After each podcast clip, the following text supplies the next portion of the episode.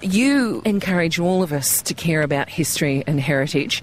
How can we do that, though, on a little level? How can we make the people in Newcastle care about what we've got? Do you know what I think, from my point of view, is the most important thing? Is to talk to your kids about it. I, I know that the reason that I have such a, a vivid passion for history is just because of the way that my dad used to talk to me about his adventures in World War II. Not that he had a glorious war or anything, he was just a fitter, fitting the Spitfires and Hurricanes. But he was a working class boy, it was probably his first time away from home for any extended time, and he had so many adventures, and his eyes used to shine when he told me about them. And I got this vivid picture of what it was like to be an ordinary aircraftsman in World War II, a time far beyond my ken as a little boy. So I, I always, as far back as I can remember, had a vivid understanding of things before I was born, and also an understanding that people like my dad had been young once, and by extension, if he'd been young once, then his dad and mum must have been young once, and theirs and theirs and theirs way back into history. So I think I've always felt myself as part of this continuum of this e- extraordinary adventure of, of people on this planet. You've travelled Australia, different parts of Australia. You're doing these walks as well through some of our historic locations. I wonder if sometimes Australians, particularly white Australians, think, well, we've only got a couple of hundred years of history. Whereas, you know, you traipse around amazing parts of Britain and Europe with Time Team and you turn over a rock and, and there's some ancient artefact. Do you think that makes it harder for us to appreciate what we have, certainly our Indigenous heritage? It's funny that you should say that because even really in the way that you phrase that question, there's always that feeling that uh, Australians, particularly white Australians, feel a bit embarrassed about the brevity of their history. And I think that the history of the last 200 years here has been quite extraordinary. This notion that uh, a combination of a handful of free settlers and lots and lots of pretty tough, hard nosed convicts. Hang on, that's my family you're talking about. Well, exactly. There was even a tinge of pride there, wasn't there? Uh, and a lot of them political dissidents, remember. So these would be been people who were dreamers, utopians, political activists in, in, in, in Britain, but actually wouldn't have been able to get a look in.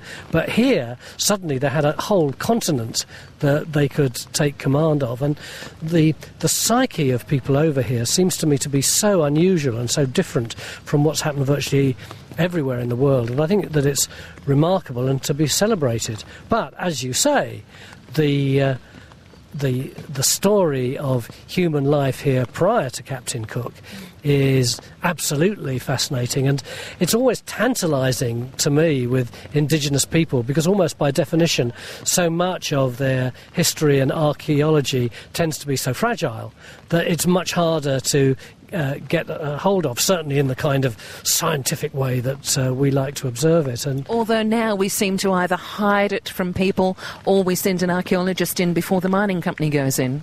yes, yeah, absolutely. My sense is that sensitivities are, though, much more acute than they used to be by and large. But is there a long way to go? Well, of course there is.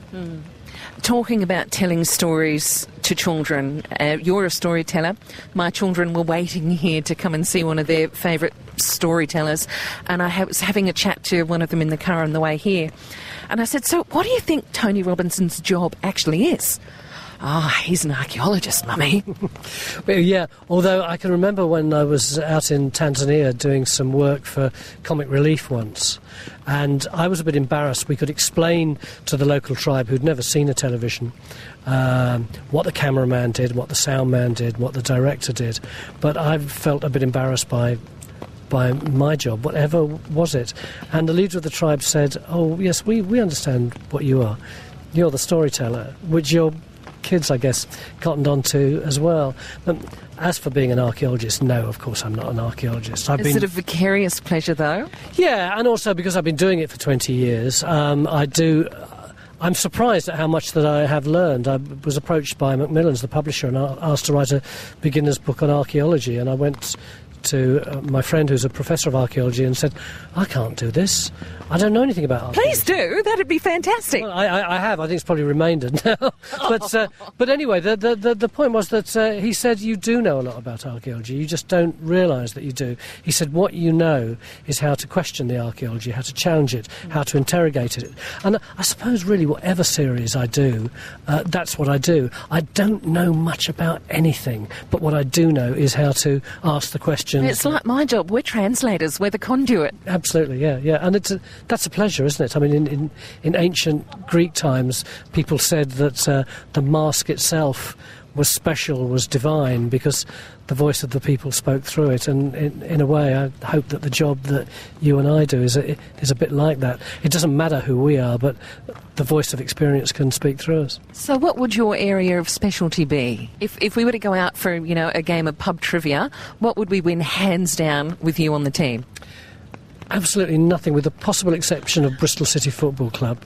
All I can do is tell stories. That's my job. When we look at this story around us here in Cathedral Park, high on the hill in Newcastle, in front of the cathedral, you're doing a flying visit. But what do you see? I see probably what most people see this bizarre uh. notion that there is a little grassy knoll in the middle of Newcastle, rather like the one I always imagine in Jack and Jill Went Up the Hill.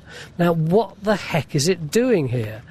Well, the answer is that when you walk up it under your feet, there's one of the oldest cemeteries in the whole of Australia. It's uh, somewhere to be celebrated. Also, somewhere that should have the most astounding view to the sea, which you can't see anymore because of all these trees. Don't, don't mention trees in this city, Tony. It brings down the wrath of God upon you. Well, I understand that, but as someone who is, I hope, eminently green and loves trees, uh, the fact is that I would love to invest in planting another 70 trees anywhere uh, in exchange for removing any one of these so that people can uh, have a look at the view. That would seem to me to be a, a, reasonably fair trade. You can see it if you tip your toe over to the edge of the car park. Oh, you'd have to be a giant or someone with a crooked neck. You still love your job, don't you?